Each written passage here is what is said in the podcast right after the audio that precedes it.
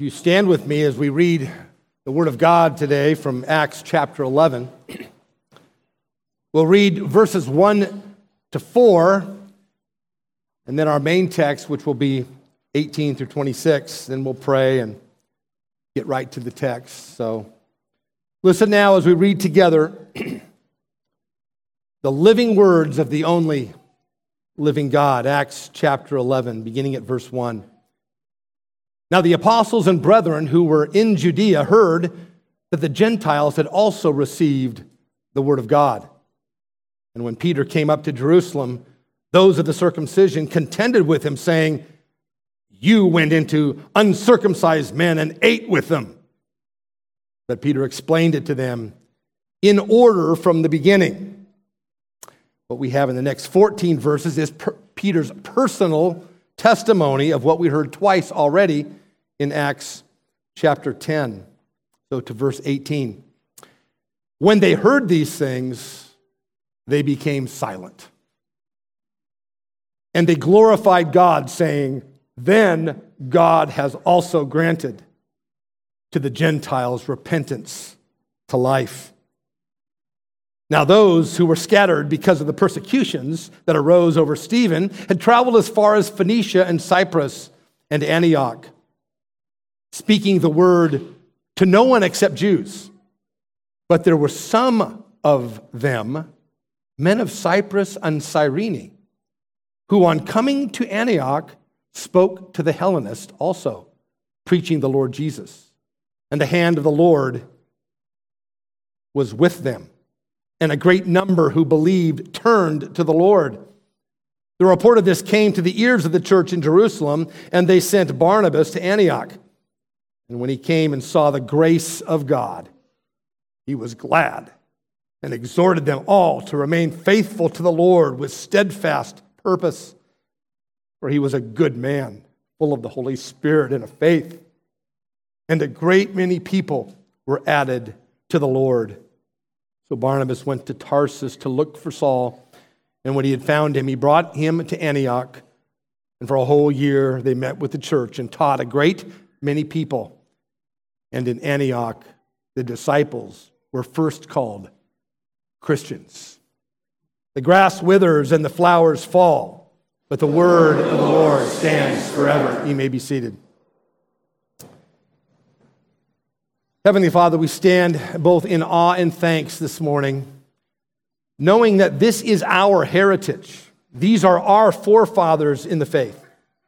Help us to see that we are them and they were us, living in a pagan melting pot of society full of false religion, secularism, sin, and corruption. Yet you have indeed chosen to call out of that mess like you have called us out of ours to be your holy bride without spot or wrinkle. Teach us as we give ear to your word this morning. Amen. Amen. A little teaching and a little preaching this morning as our study of the book of Acts uh, and the growth of the early church reaches the first Gentile church, our church in chapter 11 this morning. Jesus has given us his playbook for the growth of the church. You will remember that playbook in Acts chapter 1, verse 8, that said, But you will receive power when the Holy Spirit has come upon you, and you shall be witnesses to me, both in Jerusalem, in all of Judea and Samaria, and to the uttermost parts of the earth, or to the end of the earth. And as we come to the beginning, to the end of the earth this morning, here in Acts 11, I think it might be helpful uh, to quickly recall where we've come, and more importantly, to establish a general chronology or timeline of the events that have happened. The book of Acts itself encompasses about 32 plus years from Acts 1 to Acts 28. Yet, as we go from chapter to chapter reading the book of Acts, it seems like just one sequential event after another in rapid succession. And in fact, that's exactly what we see in Acts 1, 2, and 3. For this fledgling young church grows to over 5,000 members in Acts 1, 2, and 3 in probably less than a year's time, very quickly. That then time begins to slow down at Acts chapter 4. And from Acts chapter 4 through Saul's conversion at the beginning of Acts chapter 9, there's a full three years that have taken place. And then today, if we can believe it or not, there is a full eight to 10 years from Paul in Damascus until our text this morning. And all the details of what happened in those eight to 10 years are speculation. But what we do have and what we do know is a big deal. For we know that the Lord is preparing for the expansion of his kingdom to the uttermost parts of the earth, yea, even to Silverado Trail in McKinney from Antioch. Now, we saw last week from Pastor Miller that great illustration, I thought, of the hand of the Lord being on Peter and the other hand on Cornelius and moving them together for his will. And it's really true. The Lord was doing that, and it wasn't that easy. They weren't interested in each other, but the Lord did it for a reason to force them together as the Gentiles were brought into the kingdom. That leads us to our text today in chapter 11. Acts 10 actually really extends through the first 17 verses of 11. Peter is called to recount what exactly happened, and he does that. Um, and finally, when they hear the story of Peter, all the brethren say, Indeed, we know now that the Gentiles have heard the gospel and God is with them. That segue, that's a segue directly into our text as they said, If then God has given them the same gift as he gave to us when we believed in the Lord Jesus Christ, that Peter says, almost as if making an excuse, who was I to withstand those things? And they all agree. And they fell silent. Now, here is a break. And we can see it and we can feel it in the text from that confession of the brethren in Jerusalem to our text. There is a break. And it's not only a break of attitude, it's not only a break of mission in the playbook, um, do you feel the break when you read it? It's like we're digesting the ramifications of what has just been decided and agreed upon that the Gentiles are included. Look at verse 19. It ends in 18 that the Gentiles also God has granted repentance unto life. Break. Now, there were those who were scattered. It's almost like Luke picks up on the story, only that story is eight years long. Here's our text, and the ramifications of this is huge. The truth of the Gentiles in verses 19 through 26 that the Lord begins the planting of the first of hundreds and thousands of Gentile churches. And the pattern of establishing these churches and what happens never changes. and it will be our pattern to see when Mark preaches his farewell sermon here toward the end of the year, and we tearfully plant Cornerstone.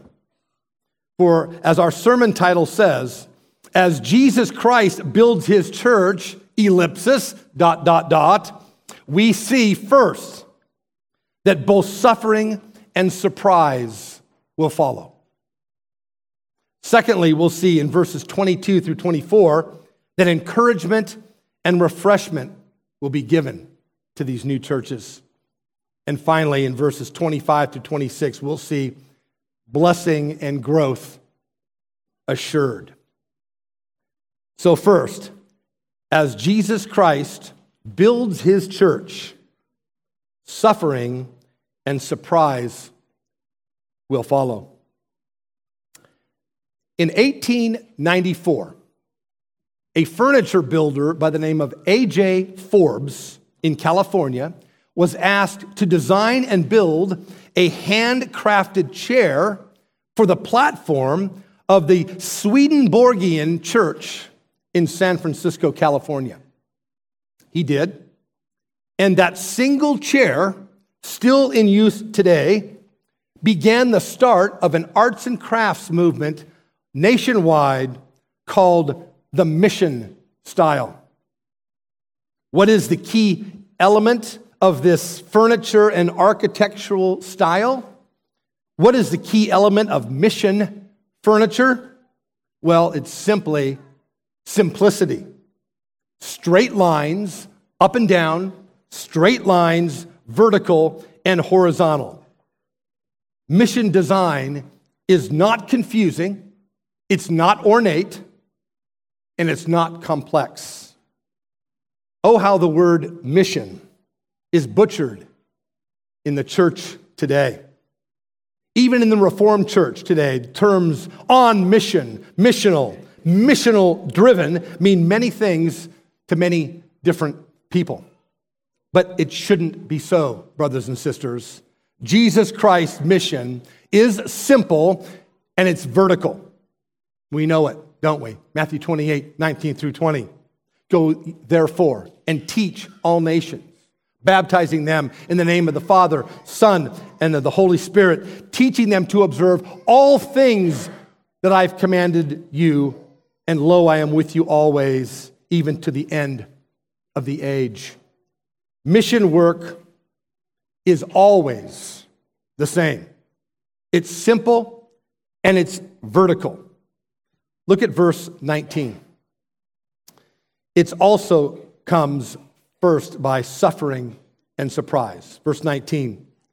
Now, those who were scattered because of the persecution that arose over Stephen traveled as far as Phoenicia and Cyprus and Antioch.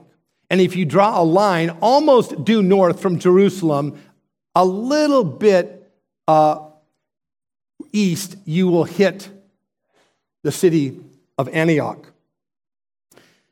But it's the suffering of Stephen and the chasing of the saints to Damascus earlier by Paul that has caused this migration. Is this not how our Lord works time and time again, even in our lives? That uncertainty, loss, and suffering is what the Lord will use to wake us up to his goodness, wake us up to his grace, wake us up for his service. But notice, those scattered were first remaining faithful, speaking the word, for they were converted for sure. They knew the good news, they just hadn't heard the new news yet. The new news that the Gentiles were included in this salvation, that the gospel had come to the Gentiles, for the text says that they spoke the word to no one except Jews. The Gentile church begins with suffering. The history of the church always includes suffering and always will. We don't look for it, we don't want it, we don't long for it, but we accept it. And we accept it. And we see examples of how to work through this suffering even this morning. We see these disciples fleeing, yet not ashamed to preach the gospel and share their faith. We'll see a little bit later the Apostle Paul himself, after his conversion, being led out of the gates of Damascus by night, secretly in a basket. He wasn't being less than faithful, he was using common sense. Not only suffering, when Jesus builds and expands his church, there's always an element of surprise, isn't there? Those whom you expect to be leaders fall away. Those who you never expect to be faithful are. There are always surprises. And the surprises are wonderful, brothers and sisters. Look at the surprise in this new church. 19, verse 19 again. Now, those who were scattered because of the persecution that, was, that arose over Stephen traveled as far as Phoenicia and Cyprus and Antioch, speaking the word to no one except Jews. But, 20, there were some of them, men of Cyprus and Cyrene, who on coming to Antioch spoke to the Greeks or the Hellenists. What a shock.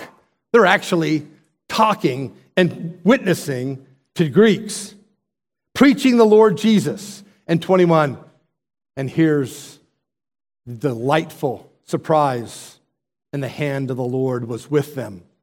And a great number who believed turned to the Lord. Who were these heroes? First, they're Jewish Hellenists from Cyprus and Cyrene that decided on their own accord to break with the traditions and preach to Greeks in Antioch. What a shock. What a surprise. How dare they? And what's even the bigger shock is that the hand of the Lord was with them. Now, who were these men? Who were these heroes? We haven't a clue and never will. As one commentator puts it so well, these shall remain unnamed, but not unknown. I love that. And how many times is it the nondescript person, the person of no reputation, that God's hand is upon? It was the same hand of God, brothers and sisters, that put uh, put on the head of Peter and on the head of Cornelius and drug them together. The same hand upon the Lord were on those unnamed disciples to preach in Antioch, and the hand of the Lord was on the people that he talked to, and he's getting his work done. Can we imagine what those conversations must have been like? Most likely at an inn, maybe at an eating establishment, place like that. Hey, you're new here. Yeah. Where are you from? I'm from Cyprus. He's from Cyrene. Yeah. What are you doing in Antioch?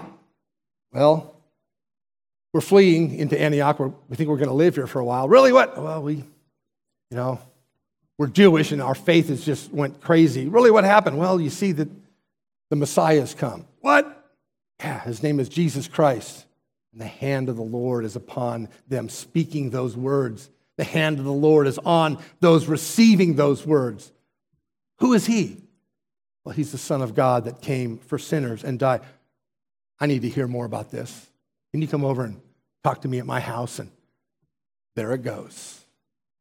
Faithful witnesses. And of all places, Antioch. And here's also the surprise. The most unlikely place we would ever thought we would trace our Christian lineage. Situated strategically between east and west, Antioch at that time was the third largest city in the Greco Roman world, next to only Rome and Alexandria. Yet it was unique in that it was placed where People from the east migrated. People from the south migrated. People from the west migrated. But it was a dirty city as far as sin and religion is concerned. Over 500,000 people lived there. And no Jew in his right mind would want to be there. Ancient pictures and descriptions of the city depict sewage from the east, the worst coming from the east, sewage from the south and sewage from the west, all coming into Antioch and spilling out and polluting the Mediterranean. Think of it as a modern day Las Vegas to me. Nothing good there. the absolute last place we would expect to be the missionary capital of Christianity for the next 300 years. Can you even imagine those conversions? The hand of the Lord was upon them. And here we are, 2,000 years later, as a sovereign plan of God of these unnamed but not unknown missionaries scattered preaching Christ. We will meet them someday, brothers and sisters. Now, the question is could you possibly be one of these unknown Christians that will make a difference to a lost Texan? Maybe neighbors and friends. I think of my neighborhood and the neighborhoods surrounding of totally different ethnic backgrounds like these. Perhaps it's new visitors that come into the church as we have just about every service that we have. Could you be the unknown or the known but unnamed Christian who will befriend them, who will talk to them? And just like our Antiochian brothers, it only takes two things it takes you being willing and God's hand upon them. And we just will watch the results. Or will the suffering and persecution that if we have not experienced, we will cause us to hide, hoping not to be discovered? Verse 22. Look at what a huge deal this was. So, not only when Jesus builds his church do we have suffering and surprise, secondly, we experience encouragement and refreshment. Verse 22. Then the news of these things came to the ears of the church in Jerusalem. Sure, they did. And they sent out Barnabas to go as far as Antioch. Now, for most of the rest of our time this morning, we're going to talk about this soft spoken, selfless hunk of granite, soon to be one of your favorite people in the New Testament, I promise you.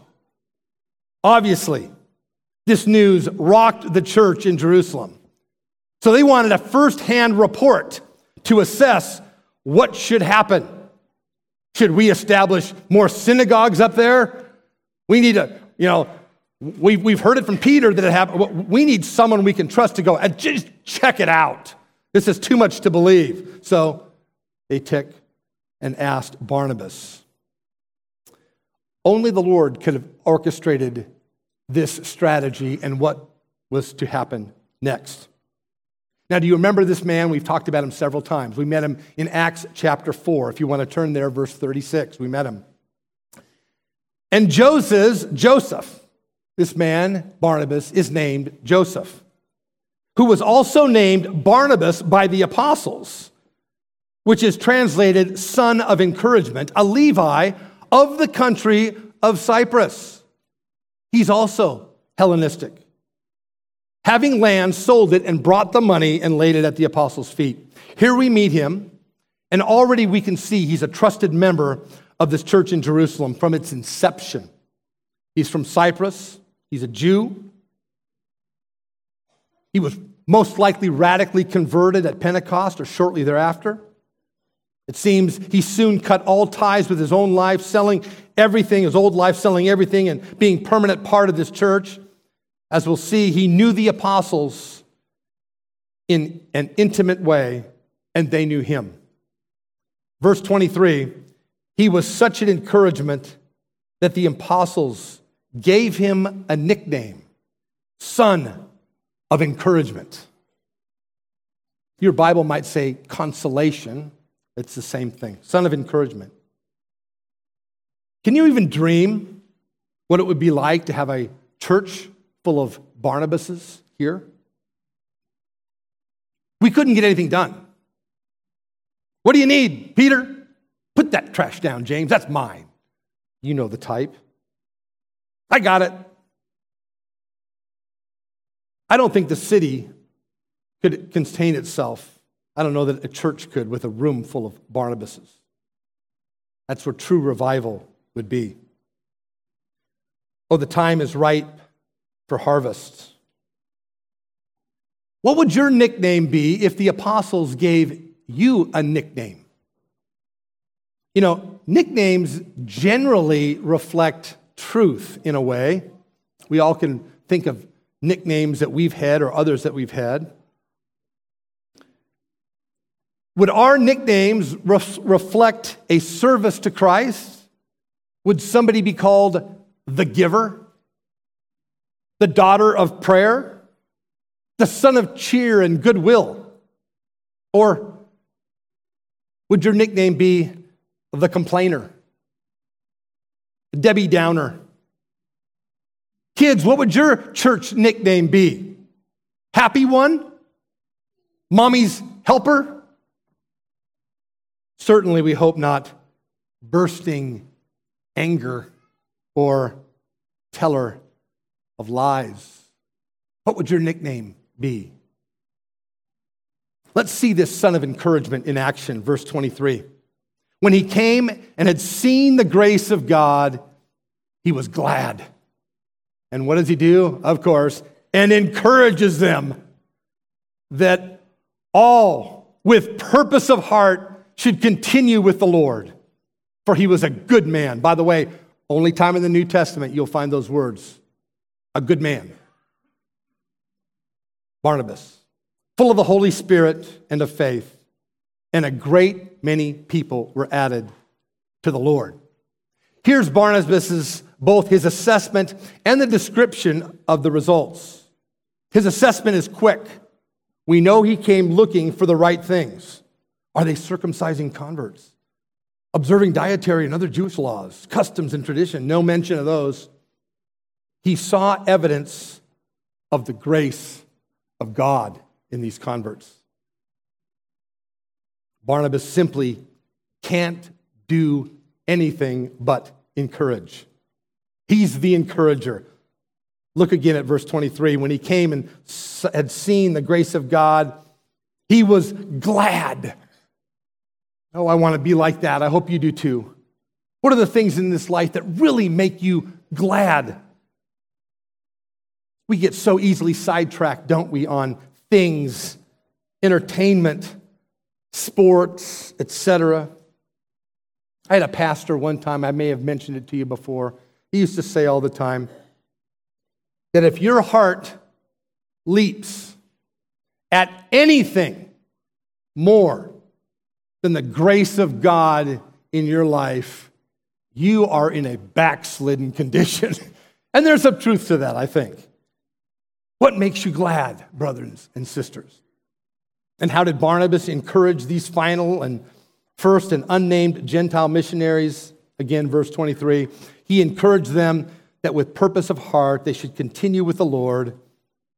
And then, almost nowhere, Luke rocks us with this blockbuster of a verse. We're not expecting it, and when we think of the ramifications, it's scary. His strategy and everything comes into place. We don't know that he was instructed to go start the church, you know, decide what should happen. He was there to check it out and report. But what he does when he sees the grace of God, his mind is clicked, and he says, Then Barnabas, Barnabas departed for Tarsus to seek Saul. And this word seek in the original means a hard look, a continual, difficult look. It's been years since we heard from this man. Of course, this all starts to come clear, doesn't it? Turn to Acts chapter 9 with me as we see this main target of the son of encouragement. Look at verse 23 in Acts chapter 9. This is a new convert. Now, after many days were passed, the Jews plotted to kill him, of course, Saul. But their plot became known to Saul, and they watched the gates day and night to kill him. And the disciples took him by night, let him down through the wall in a large basket. And when Saul had come to Jerusalem, because that's where he goes, wonderful teaching here. One of the comment, commentaries talks about you know what happens when a new convert gets on his own? He finds a church. Love that. It's exactly what he did. He goes to Jerusalem. But He tried to join the disciples, but they were afraid of him and did not believe that he was a disciple. We can't blame him, can we? This is the guy that was killing us. Sure, now you want to be one of us? The disciples said no. But yet the son of encouragement, Barnabas, had direct access not only to the disciples, to the apostles themselves. Look at verse 27 in Acts 9.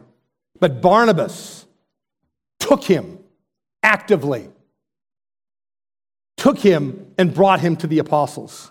And he declared to the apostles how he had seen the Lord on the road, how he had spoken to him, and how he had preached boldly at Damascus in the name of Jesus. The encouraging, the son of encouragement is encouraging again. So he was with them at Jerusalem, coming in and going out. And he spoke boldly in the name of the Lord Jesus and disputed against the Hellenists. And he spoke boldly in the name of the Lord Jesus. Verse 30 when the brethren found out, they brought him down to Caesarea and sent him out to Tarsus. Undoubtedly, it was Barnabas escorting Saul through the secret groups of believers, getting him ultimately to Tarsus, his hometown. And it's here where the story leaves us completely baffled. You remember what the Lord told Saul through Ananias in Acts 9:15. He said, But the Lord said to him, Go, for he is a chosen instrument of mine. This is Saul, the guy that went down in the basket elevator and now is hiding in Tarsus. He is a chosen instrument of mine to carry my name before Gentiles and kings and the children of Israel, for I will show him how much he must suffer for the sake of my name. Can you even imagine the scene when Barnabas gets to Antioch? Searches, finally locates this man. And these are times where it's good to let your mind blissfully wander. Think about this conversion, the tears, the catching up. This has been years. Saul goes back to the place of his birth where he was a big deal, is an outcast, living who knows where, probably making tents to, to, to, to make a living for year after year after year. And then he sees him. Hello? Barnabas! Saul! What are you doing here? He says, Paul, it's time. The Lord has done it. I've seen it. The gospel has gone to the Gentiles. What? Where? Antioch. Antioch? Yes, let's go. Oh, I, I, I, can't even imagine it. All of those years wondering, am I through? Is this it? God saved me for this? Making tents? Being quiet, worried about getting arrested? What am I doing? Year after year after year. And the son of encouragement says, ah, There's only one thing for me to do. I'm going to get him. I heard he's in Tarsus. I'm going to find him. And he does. The son of encouragement does what he does best encouraging this man, refreshing him like no one else could possibly do. This man who would one day accompany him, not only on the first missionary journey, this man would write the majority of the New Testament. Barnabas encourages, Paul is refreshed, and again, the world is not the same again. But as Jesus builds his church, not only is there suffering and surprise, encouragement and refreshment, finally, there is blessing and growth. That trip from Tarsus all the way back, you can imagine. Tell me more. Oh, yeah, well, this guy happened and this guy. What are we going to do? I don't know. It's it, just the, the, the excitement, the, the, the thrill to believe I was on the bench. Who knows? Maybe I didn't repent well enough. Maybe I didn't do to be thrust all the way now to doing what his life's desire and his calling was. Verse 25 So Barnabas went to Tarsus to look for Saul, and when he found him, he brought him to Antioch. These two friends, these two warriors, these two uniquely called and matched brothers start the first line of unbroken New Testament churches that will never cease until Jesus Christ comes. But look what they did to change the world, Redeemer. Let this sink in. And when he found them, he brought them to Antioch. Listen, listen to these words. For a whole year, they met with the church and taught a great many people. And in Antioch, the disciples were first called Christians. You know what they did for a year? What you're doing here today. Oh, this verse and the last two verses of the book of Acts have become so meaningful to me. We tend, don't we, to think that the book of Acts has this almost mystic narrative of miracles, missionary tales, of lore, Jesus building his church. And if we're really doing the work of Christ, shouldn't we see big things, big miracles, big revivals, big con- conversions? That should surely follow. Yet, here in the last words of his pen, Luke shows us at the end of Acts with this giant, the heart of the man. Turn to Acts chapter 28, and we'll look at this real quick and begin to close. A year they're there, just going to church and talking to people at their house. And look at verse 30 of Acts 28.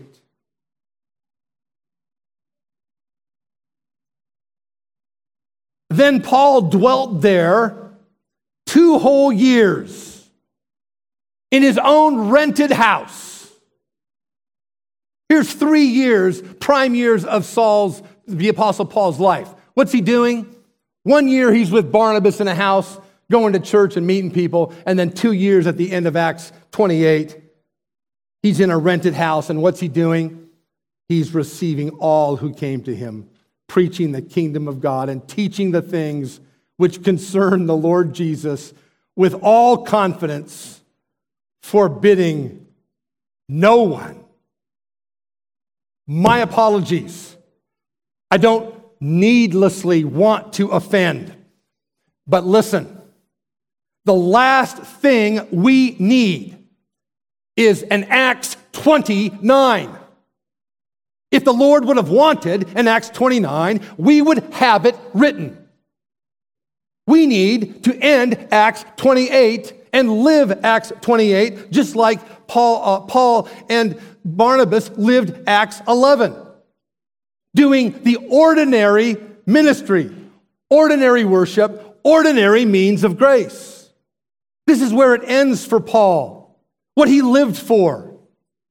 What he lived for is what we live for, brothers and sisters. Worshiping Christ together with his means of grace.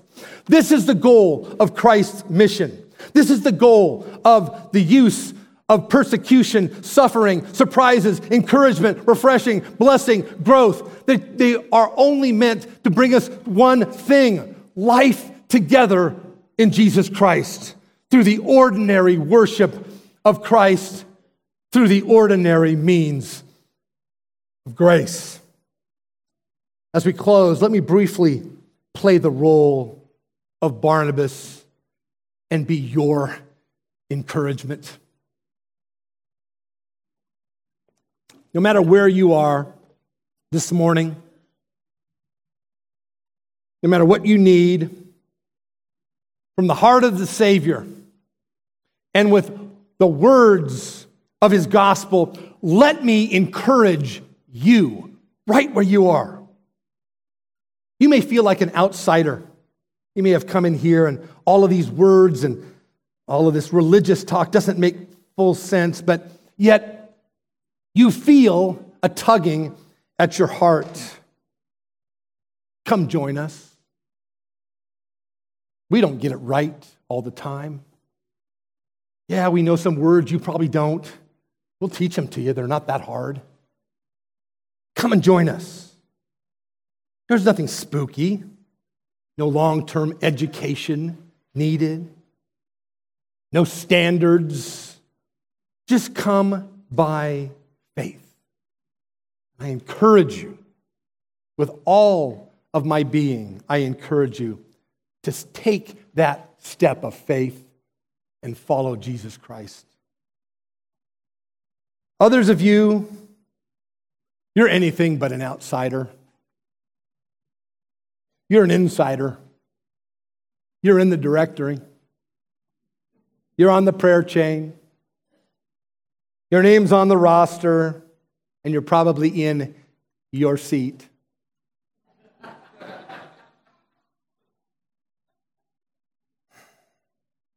Let me encourage you.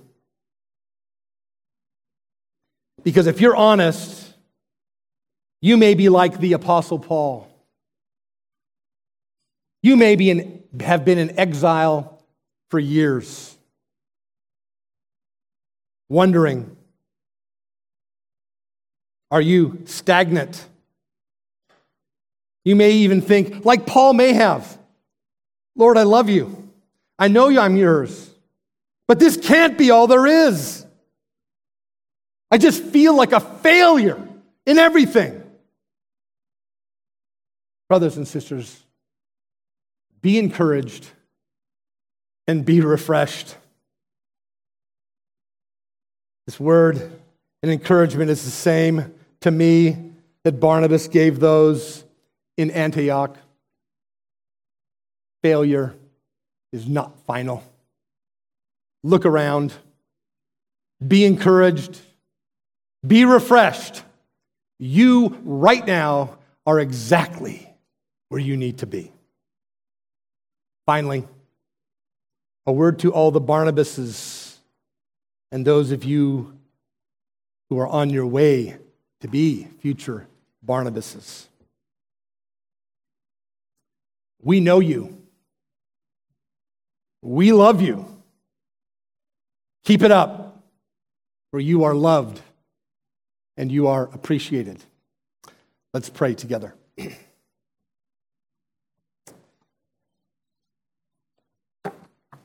Lord Jesus, you build your church and the gates of hell cannot prevail against it. Oh, it's so true. You use suffering in our own lives.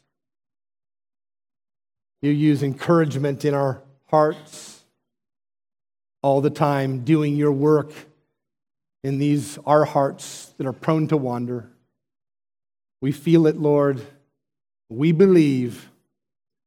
Help thou our unbelief. Amen. Amen. Let's stand and sing together our hymn of response. Let all things now living. Number 125.